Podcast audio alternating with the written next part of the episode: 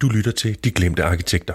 En podcastserie om de kvinder i dansk arkitektur, som aldrig er blevet skrevet ind i historiebøgerne, og nu endelig bliver det.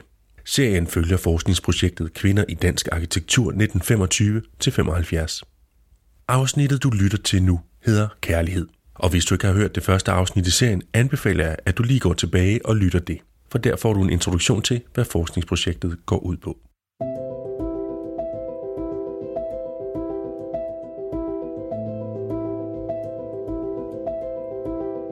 Nogle af de arkitekter, som forskningsprojektet nu bringer frem i lyset, har delvis stået i skyggen af deres ægte mænd.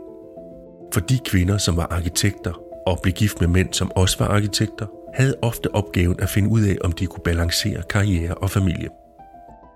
Det huslige arbejde og arbejdet med børnene lå som regel på kvinderne. Og hvis de havde faglige ambitioner, var det derfor op til dem selv at forsøge at realisere en karriere ved siden af husarbejdet. Men nogle arkitektægtepar formåede at blande det private og det faglige lidt mere.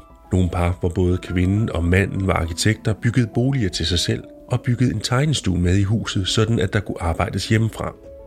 Og nogle af kvinderne i ægteparerne var dygtige til at designe hjemmet på måder, som gjorde husarbejdet nemmere. Det galt for eksempel Karen Clemmensen, der gennemdesignede køkkenløsninger til det japansk inspirerede hus og tegnestue, som hun tegnede sammen med sin mand, Abe Clemmensen. Jeg siger, skufferne kan man simpelthen skubbe igennem. Så, kan man, øh, så er der adgang herover, så kan man... Øh... Prøv lige at fortælle, hvad du gør, Jenny. Ej, jeg, det var fordi, jeg prøvede, da jeg stod på øh, ydersiden af køkkenet, vil man sige, ved spisepladsen, så prøvede jeg at åbne skufferne, fordi jeg kunne huske, at de var gennemgående. Så nu... Så skuffen kan åbnes til den ene side eller den anden side, den kan skubbes igennem Den kan simpelthen skubbes igennem. Jeg har besøgt Karen og Ebbe Clemmensens hus sammen med forskerne Henriette Steiner og Jenny Rosenberg Bensen. Det skal vi høre om senere i udsendelsen. Først skal vi til en ganske særlig vej i Lyngby Torbæk Kommune, Hjortekærbakken. Mit navn er Niels Bjørn. Jeg står her, hvor vi også kan se denne her gennemtænkte gadeprofil, der er lavet. Ikke? Det vejdesign har Ruth Speyer lavet sammen med Ejgil Rasmussen, og det har simpelthen fået en pris i 70'erne for at være Danmarks smukkeste villavej.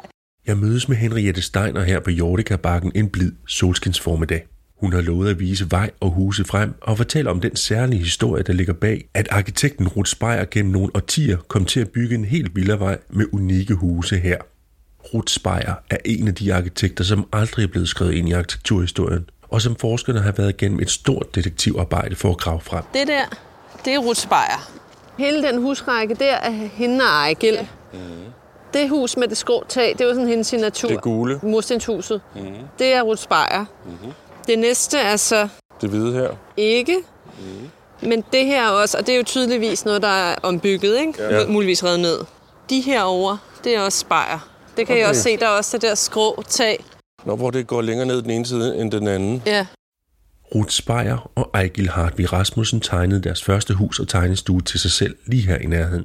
Det lå på en skrant, hvorfra de næsten kunne se op på det plateau, som de senere købte. Vi står på denne her vej, som er L-formet. Og man starter nede i en dal, Dybendal, som er sådan en øh, istidsformation med en meget, meget stejl skrant. Og på den skrant, der blev der allerede i 1940'erne udstykket parcelhuse, grunde. Og på en af de grunde, der byggede Ruth Speyer og Ejgil Hartvig Rasmussen deres første familiebolig i 1942. Det var deres private hjem. Det var deres private hjem, og der var også en tegnestue i stueetagen. Det er simpelthen lige hernede bagved på Det er lige nede bagved. Øh, Man kan ikke gå igennem, men hvis vi forestiller os, at vi kunne gå igennem haverne her på toppen af skrænten, så vil vi komme ned i deres baghave.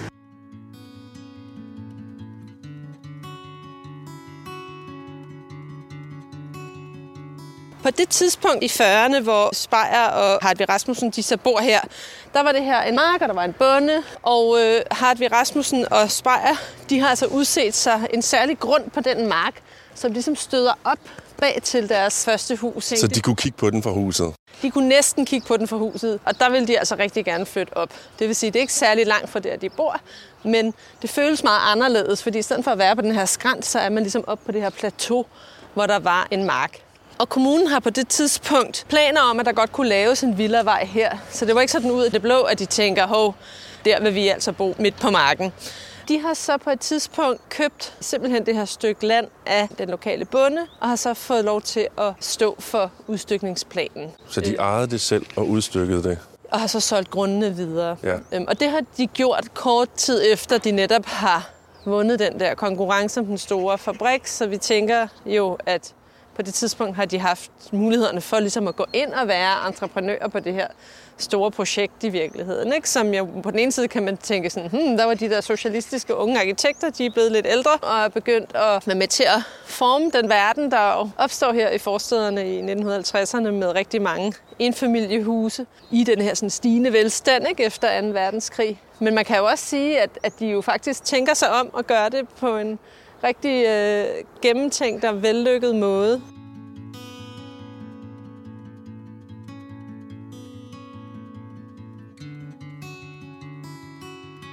Op igennem 70'erne, der blev der anlagt 300 km villavej om året i Danmark. Og det er jo altså et kæmpe udrulning af asfalt og netop udstykning af grunden ikke? i flere årtier i Danmark, som, hvor man skaber de her flade og grønne byer.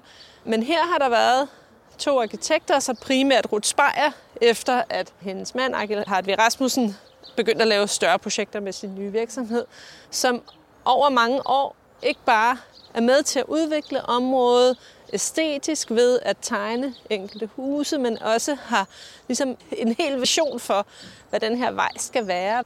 I skal forestille jer, at vi går på sådan en asfalteret villavej, men med meget, meget smukke birketræer på hver side af vejen, som en slags øh, allé, og der så er en enkelt sådan fortorvsfliserække at gå på på hver side, men med rigtig meget græs på hver sin side af fortorvsrækken, så det er en meget, meget grøn vej. Og det er nemt at parkere, og der er sådan små indhak foran hvert hus. Jeg tænker, der er noget meget unikt ved det der med, at en arkitekt ikke bare har boet i det her miljø, men også har bygget på det og tegnet på det i så mange år over tid, og samtidig været en del af det. Altså, hvad er det for nogle kvaliteter, eller hvordan er det, vi ser, hvad Ruth er? Hvad kig på det, der er her. Ja. Vi kan i hvert fald se, at Ruth er en, som holder fast i sin sådan æstetiske vision. Ikke? Fordi selvom hun er i gang her over mange år, jamen, så er der en stemning, der hænger fast, når man går hele vejen igennem øh, gaden, og så kan se de der 6-7 huse, hun har tegnet på vejen.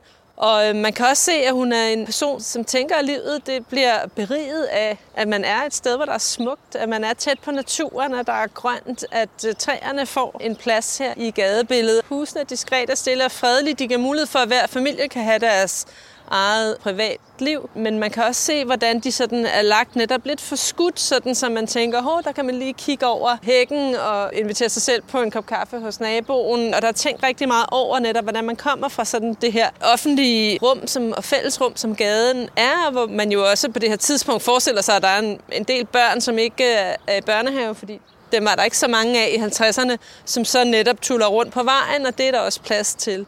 Så på den måde er det et miljø, som ikke kun handler om sådan den private ejendom. Det handler også om, hvordan skaber vi et fællesskab med denne her typologi, som Villavejen er.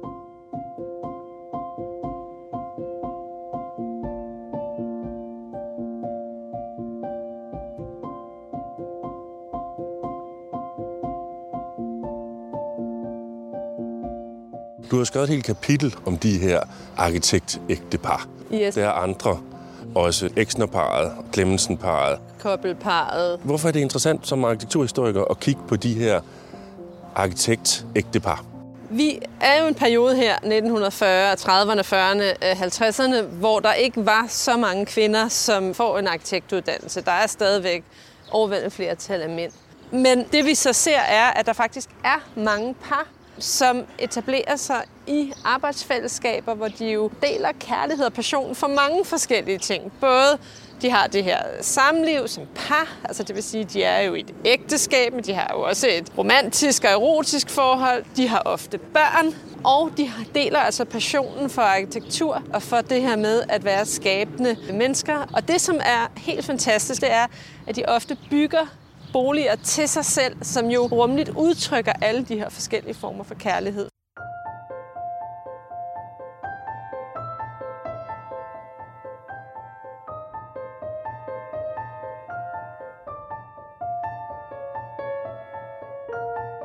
Ruth Beyer er født i Aarhus i 1914 og blev som 28-årig færdiguddannet arkitekt. For inden havde hun gået på teknisk skole, hvor hun fik en håndværksmæssig forståelse. Og det skulle vise sig, at kombinationen af kendskab til håndværk og byggeri kombineret med sans for æstetik og formgivning, kom til at tegne hendes karriere.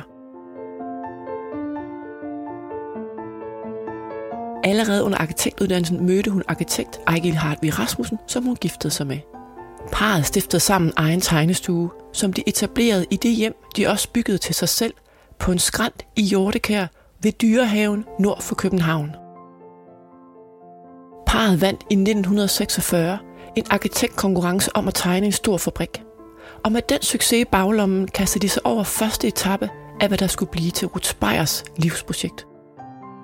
Sammen købte Ruth og Ejgil en mark af en lokal bonde og fik med en lokalplan for Lyngby tegnet en villavej og de første huse på vejen.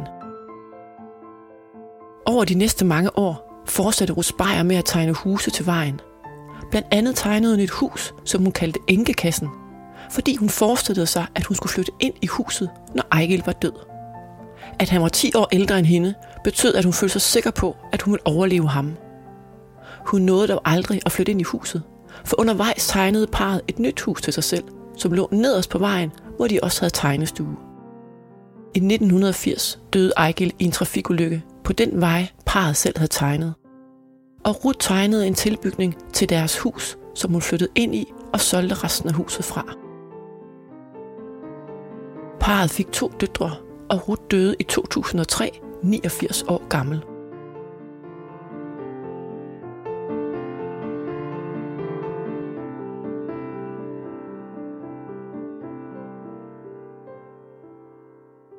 Henriette og jeg er kommet helt ned i bunden af vejen, som Ruth Speyer og Agil Hartvig Rasmussen designede sammen. Det var her, de tegnede hus nummer to til sig selv, så de kunne flytte fra skrænten og op på plateauet på den mark, de havde købt og udstykket grunde. Til sig selv valgte de grunden for enden af den blinde vej og lagde et hus på tværs. Vi står foran sådan et langt hus i to etager, ikke voldsomt højt. Det er simpelthen 24 meter lang. Den første del er sort, facaden er beklædt med sort træ, og så er der en del, som altså facaden er i sådan nogle bånd, som er noget, som må have været meget moderne betonpus der fra 50'erne.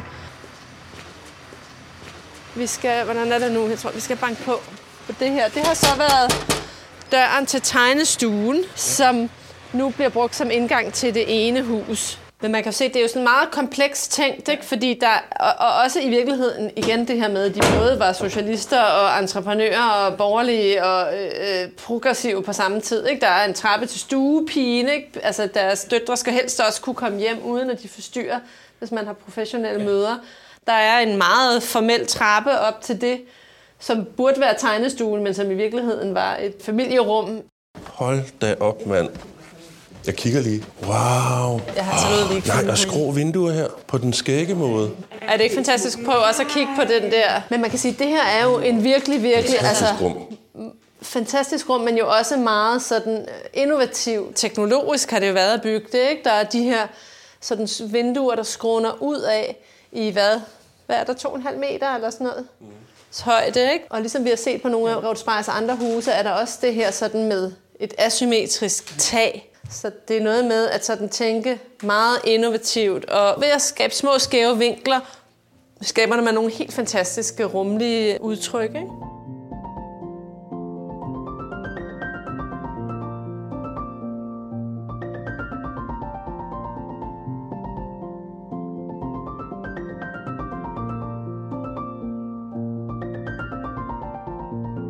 Da vi har set Ruth Speyers og Ejgil Hartvig Rasmussens hus, skal vi skynde os videre. Henriette har nemlig lavet en aftale med en mand, der som barn har mødt Ruth Speyer. Manden hedder Frank Erik Jeppesen, og han bor kun en kort køretur herfra. Henriette håber, han kan give hende ny viden om Ruth Speyer.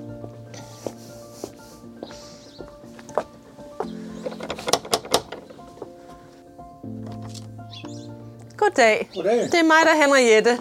I er, Hej. I er velkomne. Mange tak. Jeg har fundet lidt materiale frem. Hvor er det dejligt. Jeg tak skal du have. yderligere. Okay. Det kan hænge tøj, hvis I vil. Okay, lad os gøre det. Jeg synes jo, det er rigtig spændende det her med, at Ruth Speyer, hun er kommet i din Hun fars virksomhed. på, ja. hver, på hver værksted, der lå her ved siden af. Vi ved jo godt, at Ruth Speyer, hun var ikke sådan en, hvad skal vi sige, lille grå mus. Det har vi i hvert fald fået et, et indtryk af. Men hvordan var dit indtryk? Jeg vil sige tværtom. det var ikke for at fornær- fornærme hende, men altså... Jeg mener, hun havde en håndværksuddannelse, inden hun blev arkitekt. Ja, hun har gået på et teknisk skole ja. i. Aarhus. Ja. Og øh, mildt sagt, så var hun ikke så populær, når hun kom ud på tilsyn på byggepladserne. Hendes mand, Hartvig Rasmussen, han tegnede jo huse og var den fine arkitekt. Og øh, hun var sådan lidt, lidt mere jordnær, tror jeg. Hun passede byggepladser og snakkede med håndværkerne. Hun kom altså tit over på værkstedet hos min far. Men uh, skal vi ikke lige sidde Jo, ned tak. på det? Jeg, jeg har lidt, jeg godt vil, vil vise. Meget gerne, ja.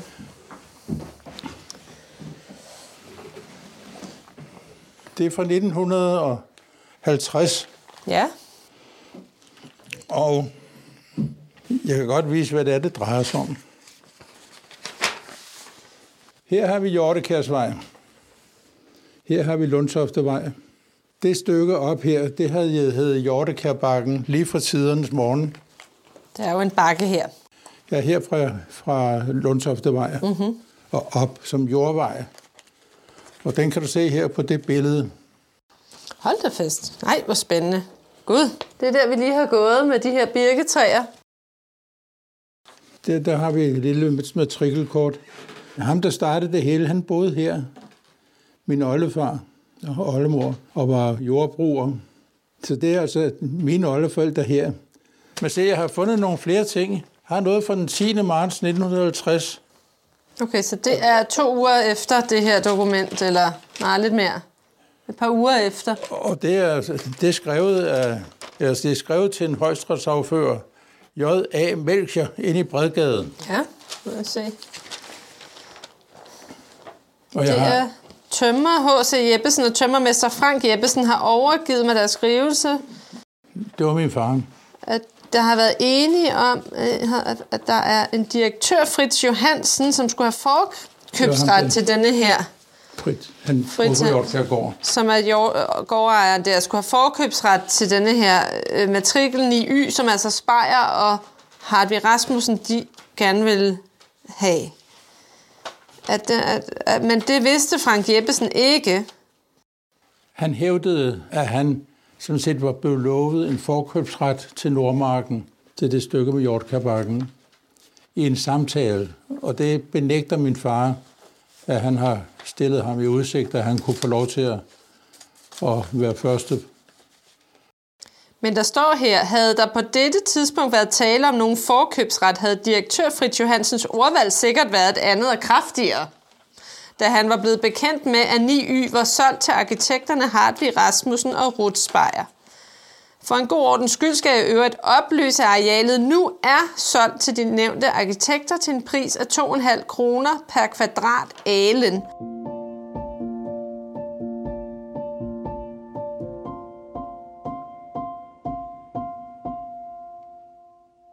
Henriette, vi har lige været inde og besøg den her meget venlige ældre mand, som har skufferne fyldt med dokumenter fra altså, lang tid tilbage. Hvad har du fået ud af det her besøg?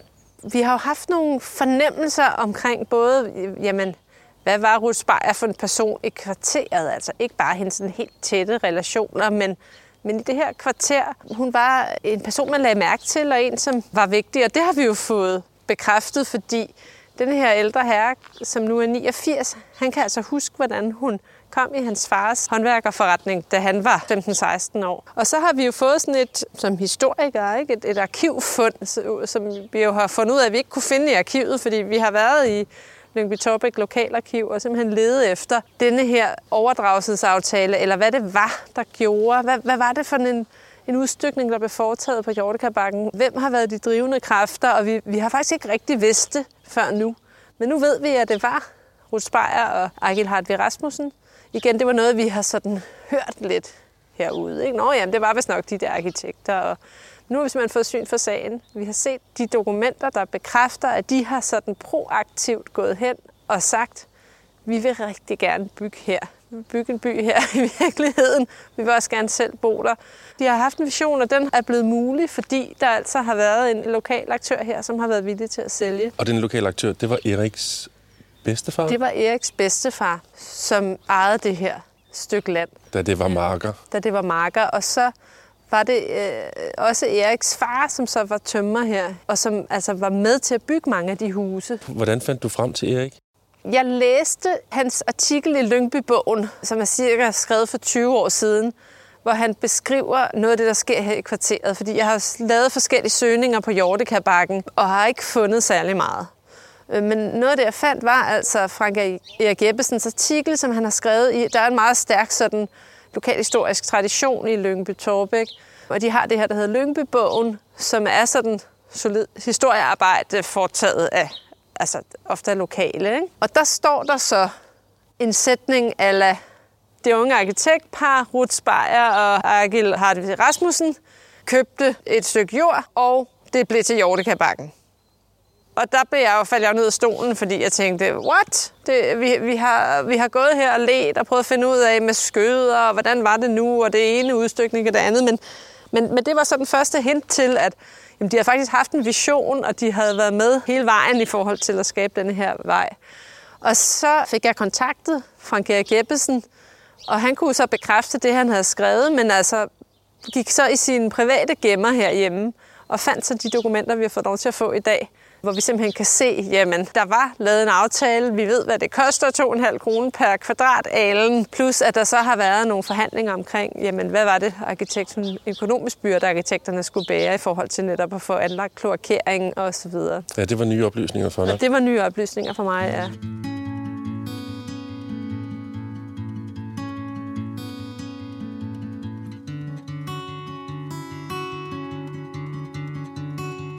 Med de nye fund i tasken fra Frank Erik Jeppesen tager Henriette og jeg videre. Vi skal mødes med Henriettes forskerkollega Janni Rosenberg Bensen. Sammen skal de se et hus tegnet af et andet arkitektpar. Et hus, der også både var parets hjem og tegnestue.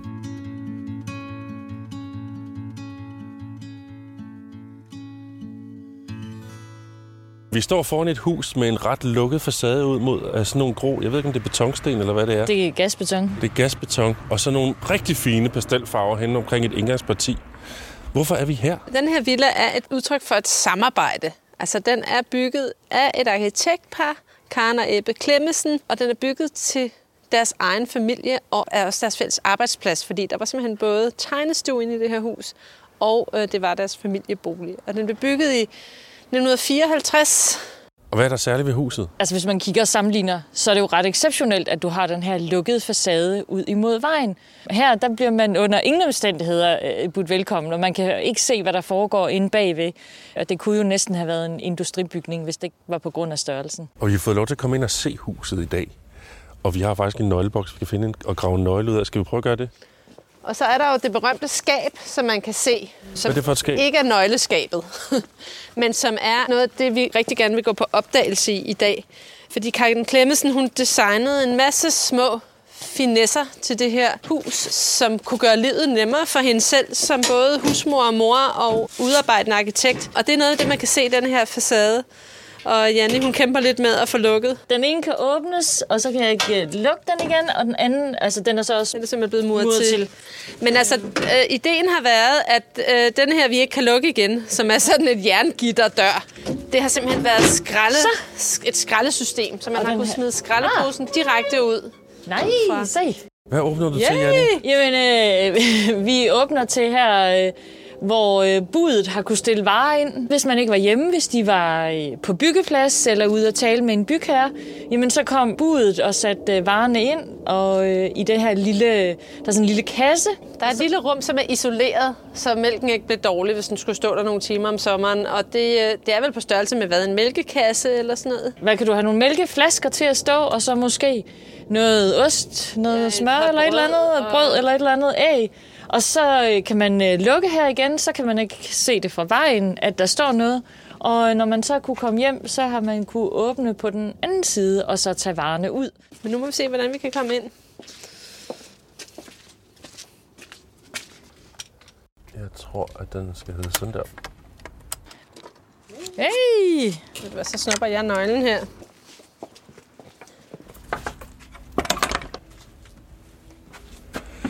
Prøv at fortælle, hvad vi kommer ind i. Vi træder direkte ind i hjertet af boligen, hvor vi på vores venstre side har køkkenet, Og på vores højre side kan vi stå og kigge på spisepladsen, vi kan kigge i stuen, og vi kan kigge i tegnestuen.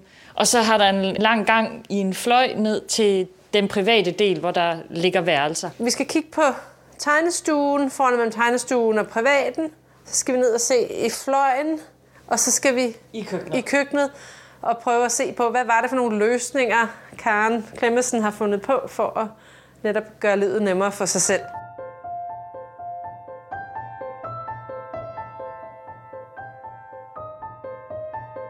Karen Mund Klemmesen var allerede i barndommen omgivet af snakke om æstetik og arkitektur.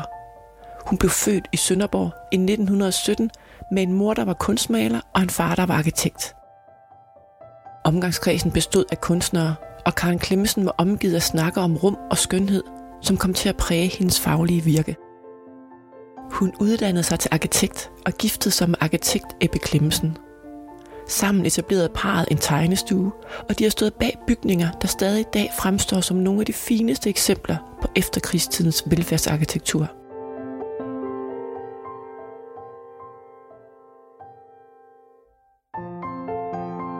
Blandt andet tegnede de LO-skolen i Helsingør og Kildeskovshallen i Gentofte. Ved Kildeskovshallen samarbejdede de med landskabsarkitekt Agnete Musfeldt om at få udeområderne og bygningsarkitekturen til at hænge sammen. De tegnede Skive Seminarium med inspiration fra japansk arkitektur. Og samme inspiration fandt også vej til deres eget hjem og tegnestue, som parret tegnede til sig selv og deres to sønner i Lyngby.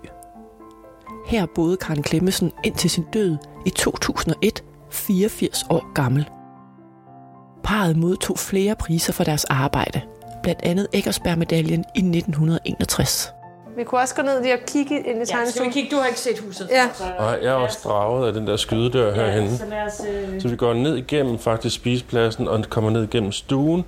En lille linje her, og så er der en skydedør. Ja, der er en skydedør, som endda har muligheder for, at man kan hænge arkitekturtegninger på bagsiden. Mm-hmm. Og det er jo allerede nogle tegn på, at det her det er ikke et, et familierum. Det er noget andet. Det er simpelthen en arbejdsplads for de her to arkitekter, som altså havde fælles tegnestue. Men man kan se, nu står jeg lige her og hiver og flår i nogle skab, altså man, noget af det, som Karen Klemmesen fortæller, at, at har været hendes øh, sådan, der hvor hun har virkelig lagt meget energi i huset, og det, det kan jeg først rigtig forstå nu, hvor jeg er her, det er alle de der små detaljer med, jamen altså, så er der et indbygget skab her, hvor man kommer ind i den lille entré til tegnestuen, men hov, det er faktisk ikke kun et skab, det er også et øh, slags fyrrum, og det er et lille toilet. Der er nogle elinstallationer inde i det, men det skjuler alle de her funktioner bag sådan en meget smuk malet indbygget skabsvæg, ikke? hvor der virkelig er tænkt over farvesammensætningen, og der er sådan en lille turkis baggrundsfarve, og så en mørkegrå på selve lågerne, som giver en helt utrolig smuk effekt.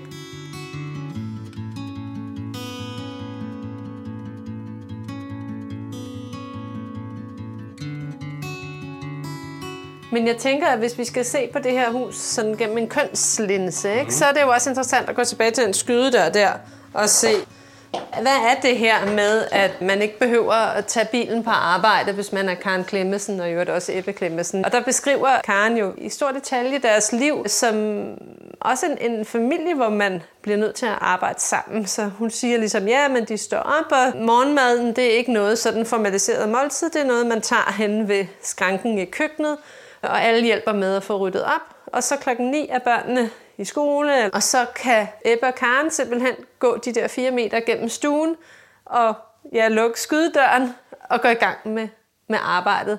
Så det der med sådan hele tiden at optimere og tænke tingene smart igennem og hjælpe hinanden, det er også noget, som var en praksis i det her, den her livsførelse. Ikke? Fordi hvis øh, Karen Flemmesen som sådan den gode husmor først skulle stå og folde duen sammen og pakke den væk og pusse sølvtøjet, og, jamen, så var hun altså ikke klar til klokken 9, hvor hun ville kunne få noget for hånden.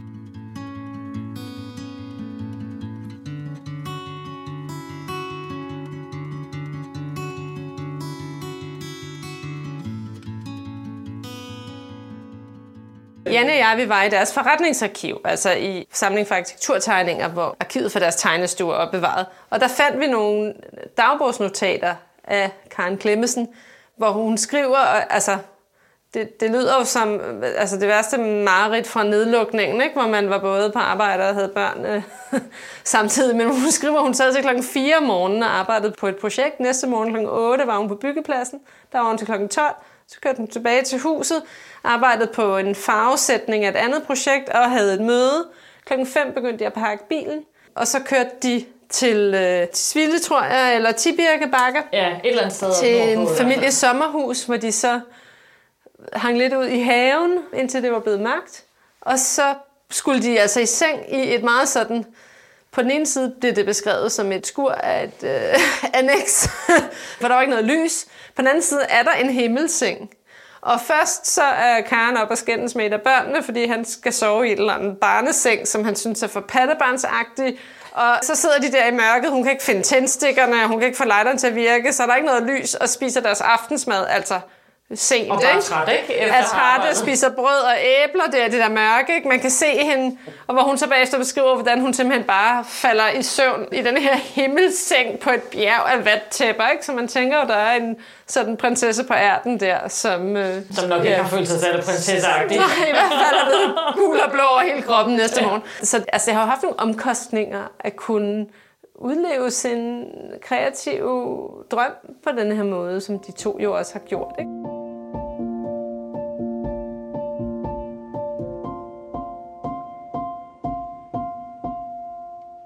Vi står her ved køkkenet, hvor en del af køkkenet, altså det er sådan en slags skabsvæg med nogle felter i forskellige farver, og en ret stor del af den her væg kan faktisk rulles ned. Vi har vasken på den ene side, ind imod køkkenet, og så kan man faktisk uh, lukke til. Kan... Nej. Så, så du, hvis du har gæster, jamen, så lukker du for alt rodet, og vi kan lukke øh, skabet her også. Så er der jo lukket. Du kan sidde her og spise, og det kan sejle i køkkenet, uden at du behøver at bekymre dig om det. Ja. Der er også de her skuffer, som for eksempel har sådan noget metalgitter, som man kan lægge grydeskærene ned, selvom de ikke er helt knastørre. Og så kan de tørre færdigt inde i skabet, ikke? eller inde i skuffen. Den der skraldespand, det kan jeg simpelthen ikke finde. Det må være herovre, fordi det er det lille skab. Ja. Ikke? Det er faktisk et godt spørgsmål, men... Se, så har vi et helt andet rum nu, når vi, og en helt anden lyd, når, vi, når man åbner og lukker her, ikke?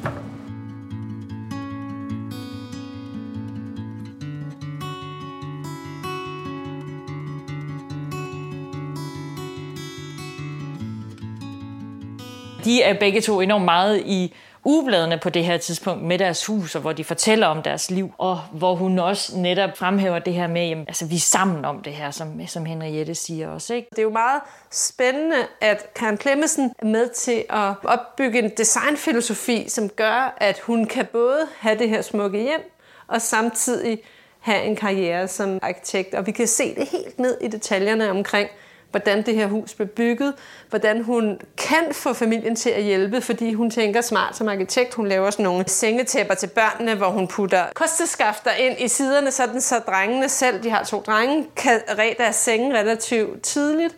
Hun laver de her løsninger ude i køkkenet med, at hun kan få smidt skraldet ud, uden at skulle gå ud af huset. Budet kan stille varer, når, når der ikke er nogen hjemme.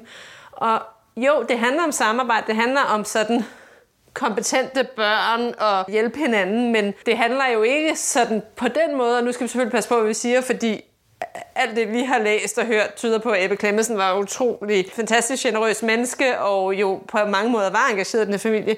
Men det er jo ikke som sådan for hans skyld, hvis vi nu bruger Ebbe som billede på de mænd, der netop skulle gå rundt der i 50'erne. Ikke? Det er for kvindens skyld. Altså hvis vi kigger på det her hus som en maskine, der skal gøre det muligt for kvinden at arbejde, så kan vi se det på en helt anden måde. Og det er virkelig tydeligt i det her hus. Og det er jo fordi, Karen Klemmesen ligesom har taget styrepinden der og sagt, det simpelthen ikke være rigtigt, at jeg skal stå og bruge øh, 10 minutter af min dag på at bære skrald ud, eller hvad det nu kan være, eller skal sørge for at være hjemme til, når budet kommer.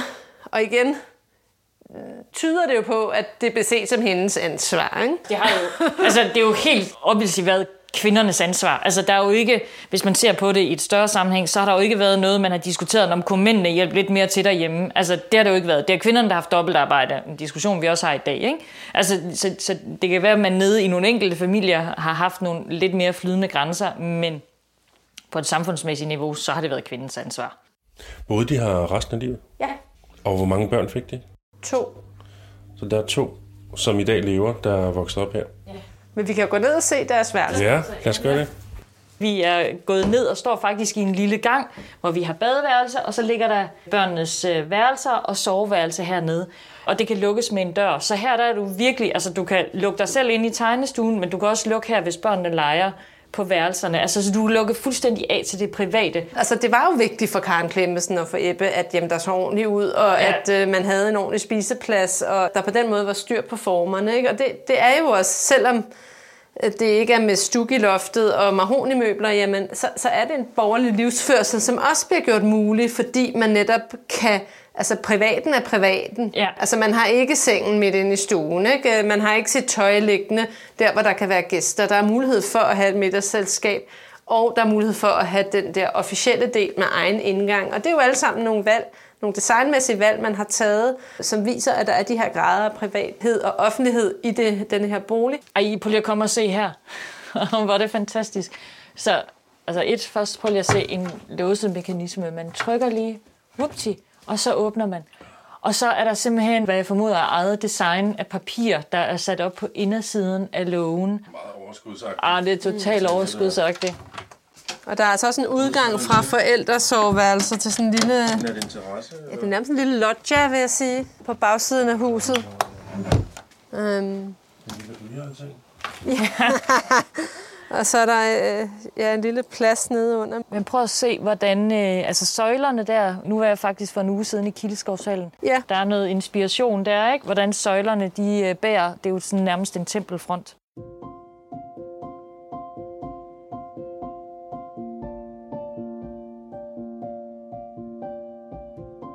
Sammen med Henriette og Janni har jeg set på, hvordan kærlighed mellem en kvinde og en mand, som begge var arkitekt og som giftede sig med hinanden, har skabt nogle særlige muligheder for kvinderne i ægteskaberne, og også nogle særlige udfordringer, som kvinderne selv skulle løse.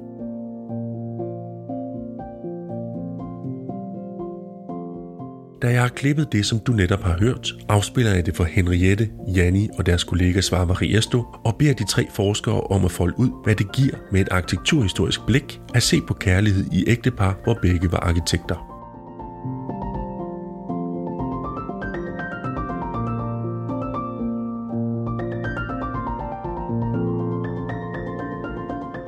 Det her afsnit handler jo om kærlighed.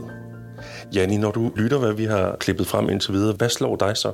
En af de ting, der har slået mig rigtig meget, og som er jo en af de ting, vi har talt om generelt rigtig meget i løbet af projektet, det er, hvor utrolig mange arkitektpar der er i stort set hele den periode, vi arbejder med, men også i dag.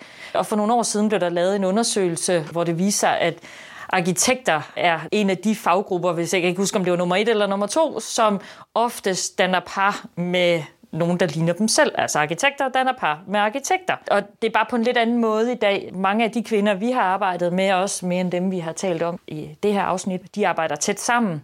Så i dag, så sidder de jo, der er nogle enkelte par, der har tegnestuer sammen, men ellers så sidder de på forskellige arbejdspladser. Altså tegnestuerne er blevet større, virksomhederne er blevet større, så det der tætte arbejdsfællesskab, det har på nogle punkter har ændret sig, men at man stadigvæk bliver ved med at finde sammen arkitekt, arkitekt, og det er på trods af, at der faktisk er kommet flere uddannelsesinstitutioner i dag. Det var så sjovt, da vi var på den der skandinaviske workshop her for lidt siden med øh, kolleger fra Norge, Sverige, Finland. Hvad var det for en workshop, var? Jamen, det var en workshop, som handlede om øh, øh, kvinder i skandinavisk landskabsarkitektur. Så det er selvfølgelig den del af arkitektfaget, som har arbejdet med landskab, vi kigger på der. Der var vi oppe på et arkiv i Oslo sammen med flere kolleger. Og der kom vi til at tale om det med par, og det var jo ret slående, hvordan vores øh, kolleger fra Norge og Sverige havde rigtig, rigtig svært ved at komme i tanke om et eneste par, der har haft tegnestue sammen. Og vi kunne ligesom nævne de første 10, just like that, 20, 30. Og de har også nogle gange blevet skilt fra hinanden, og så fundet en anden der, og så haft par og tegnestue sammen med. Så det var ret interessant, og vi kom ikke til frem til sådan en endegyldig konklusion om, hvorfor der kan være alle mulige forskellige grunde, men blandt andet også, hvordan branchen har været skruet sammen på forskellige tidspunkter. Men det er jo internationalt meget kendt. Altså finderne har jo selvfølgelig Alva og Aino Alto som et par. Mange vil også kende Charles og Ray Eames fra Eames-stolen, ikke? Eller øh, Robert Venturi, Denise Scott Brown er meget kendt. Så internationalt findes der mange af den her type par. Men det var slående, at øh, Norge og Sverige, to eksempler på to lande, hvor det ikke umiddelbart ser sådan ud. Ikke? Og vi, vi, vi ved ikke, hvorfor endnu. Men så kan man også sige, at i forhold til det internationale, så er det jo først i de senere år, at det er kommet frem, at mange af dem, vi kender som de, altså Le Corbusier, Mies van der Rohe, øh, altså de store mandlige genier, ikke? at en del af deres arbejde er blevet lavet øh, af kvinder, som de har arbejdet tæt sammen med, og også nogle gange har haft forhold til. Ikke?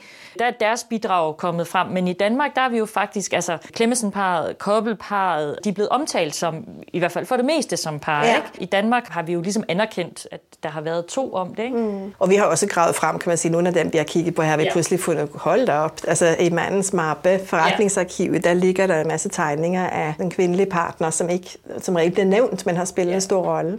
Og det er ikke, fordi nogen har været onde, eller så, men der har, sådan har man strukturen været, at man nævner kun manden i forholdet. Ikke? Så det er ligesom dobbelt. Det har også motiveret, at vi arbejder med kærlighed, fordi det, det har noget at gøre med, at jamen, kærlighed kan være de her forskellige ting. Det kan beskrive forskellige relationer mellem mennesker, andre mennesker, mennesker og ting.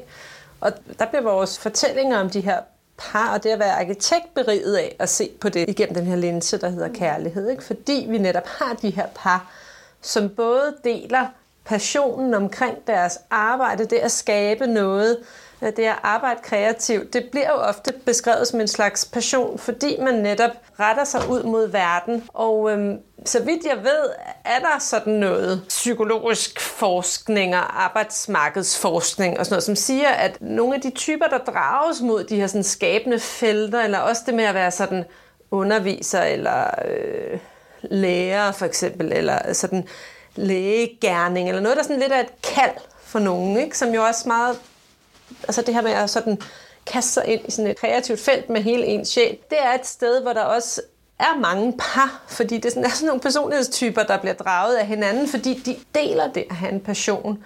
Og med de her arkitektpar, så deler de også det at have en passion om det samme. Og der kan vi jo se de her dilemmaer og en anden forhandling omkring barriere og køn. Fordi at det at kunne udleve den her passion, og, og også i et samarbejde, som kræver sådan en helt utrolig stor grad af gensidighed og åbenhed over for en anden person, det bare er nemmere for mændene i denne her periode, vi har arbejdet med efterkrigstiden, end det er for kvinderne. Der skal ligesom noget mere til, for at de kan nå dertil. Så derfor så på den ene side får de nogle muligheder i kraft af de her parforhold, og i kraft af det her at kunne arbejde i et par, at kunne gå ind i den konstellation. På den anden side øh, skaber det også nogle andre pres på dem, ikke? som vi jo har set i nogle af de her huse, hvor de netop så skulle designe sig ud af at få lov til at arbejde. Ikke? Og, og det, det er der, der ligesom ligger nogle spændinger, som vi synes er enormt interessante. Og det synes jeg er så sjovt i det her afsnit, at det kommer frem ved hjælp af to huse, hvor det ene jo er super kendt. Klemensens hus er en del af den danske kanon. Altså det er virkelig kendt. Og det andet er næsten ukendt. Altså jeg tror næsten ingen kendte til Ruth Speyer og det her hus. Og det viser jo noget af det sjove ved arkitekturhistorisk forskning, at vi kan blive ved med at se kendte værker fra nye øh, synsvinkler, og hvad der sådan sker, når man ser de her to forskellige. For jeg kan også mærke, hvordan Ruth Speyer og Karen Clemmensen har delvis haft nogle øh, fællestræk, men de virker også til at have været ret forskellige i deres måde at være arkitekt. Men husene har jo også netop, altså, hvor Spejers hus har jo været langt mere traditionelt, altså med pigekammer, så vidt jeg husker. Ikke? De har jo haft hjælp, ikke? og det siger Karen Klemmensen jo helt øh, specifikt selv, at køkkenet er jo indrettet, så det kun er nødvendigt at have hjælp to dage om ugen. Ikke? Og de har så været privilegeret, at de havde råd til at få hjælp, ikke? for det er der jo langt fra alle kvinder, der har haft mulighed for. Jo, men der ved vi jo også, at det er jo også et pres, de sig selv har været med til at opbygge. Ikke? Ja. Og det er jo også igen det her med, hvis vi kigger på det her hus igennem en kønslinse og ser, hov, hvad kan det give muligheder for kvinder, at de kan få lov til at være skabende mennesker i den her rolle som arkitekter, så er muligheden der i huset. Det er en, en mulighed for at skabe noget, mulighed for at komme med nye løsninger, en mulighed for at indrette sig selv altså på en måde, så man har frihed til at arbejde. Det lyder jo helt, helt vanvittigt. Ja, men, men, det, men, men det er jo også en kæmpe binding, ikke? fordi huset skal jo, der skal samles penge ind. Man skal have succes med den tegnestue for at kunne blive boende der. Man skal betale af på det lån. Man er ikke fri. Man er også bundet i det hus, ligesom man er bundet i den konstellation, som de her ægteskaber har været. Ikke? Og der ser man det jo også lidt anderledes, hvis man kigger netop gennem en feministisk linse eller en kønsmæssig linse og siger, det er jo ikke fordi, vi vil tale mændene ned, eller de ikke også har gjort noget fantastisk, og måske noget, som slet ikke var særlig typisk for denne her tid for mænd i deres sådan klasse med den position. Det, det ved jeg ikke så meget om, men at der på en eller anden måde trods alt hviler en større byrde på kvinderne her.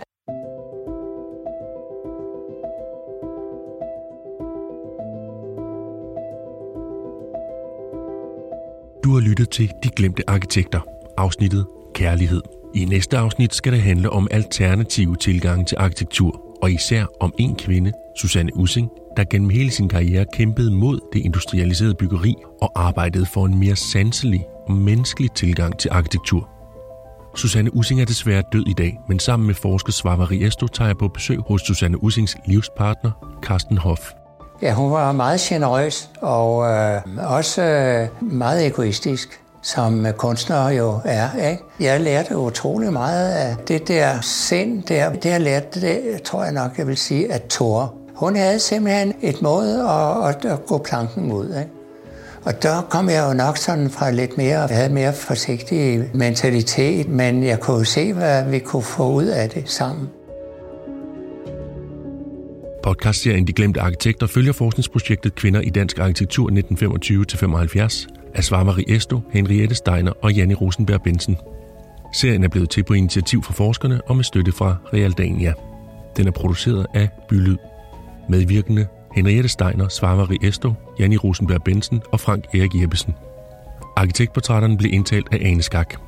Lydmix Maiken Vibe Bauer. Jeg har klippet afsnittet, og jeg har udviklet og tilrettelagt sammen med Ane Skak. Mit navn er Niels Bjørn.